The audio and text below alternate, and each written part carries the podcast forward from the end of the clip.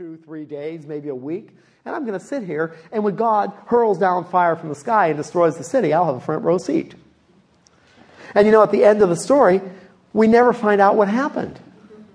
Right? At the end of the story, God simply said, Should I not be concerned about this great city? We don't know what Jonah said in reply, and we don't know what God did. Did the Ninevites indeed backslide? Did God then intervene? Or did everything turn out fine? Well, that's our background for the prophet Nahum. The prophet Nahum. You, got, you have to pair him with Jonah you know, to really understand this, uh, this prophecy. Uh, in the prophet Nahum, we read an oracle concerning Nineveh, the very Nineveh that Jonah went to and prophesied uh, against, uh, against that city. So uh, when does uh, when does Nahum write? Well, over in uh, uh chapter three, at verses eight through ten. Uh, let me turn over there. Chapter three, at eight through ten. We read, "Are you Nineveh better than Thebes, situated on the Nile? Thebes is Luxor of today, the religious capital of uh, Egypt." With water around her. The river was her defense, the waters her wall. Cush and Egypt were her boundaries and strength. Put and Libya were among her allies. Yet she was taken captive and went into exile. So Nahum speaks of Thebes being conquered and the people going into exile. That happened in 663 BC. Some, and he speaks of it as a past event. So Nahum's writing sometime after 663. And uh, in all three chapters, he speaks about the fall of Nineveh, which occurs in 612 BC. So Nahum is writing sometime between 663 and 612. That gives us our dates. The fall of Thebes in 663 and the fall of Nineveh in 612.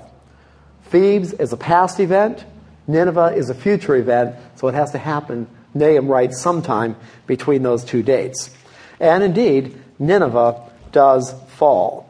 Nineveh was totally destroyed in 612 uh, by an alliance of Medes, Babylonians, and Scythians who took the town after a, five, after a uh, uh, two month siege. Uh, in the uh, Cambridge Ancient History, uh, it says, this is in volume three of the Cambridge Ancient History, no other land seems to have been sacked and pillaged so completely as was Assyria. In fact, it was Sir Austen Layard, who was one of the uh, excavators of Nineveh. Uh, Nineveh was thought to be a mythological place because there was no trace of it at all uh, in Assyria or northern Iraq of today. And uh, Sir Austen Layard was one of the excavators who discovered it.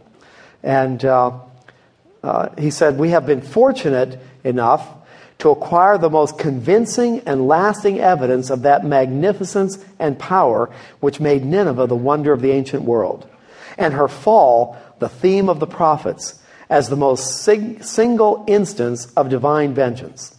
Without the evidence that these monuments that he discovered afford, we might have doubted the great Nineveh ever existed.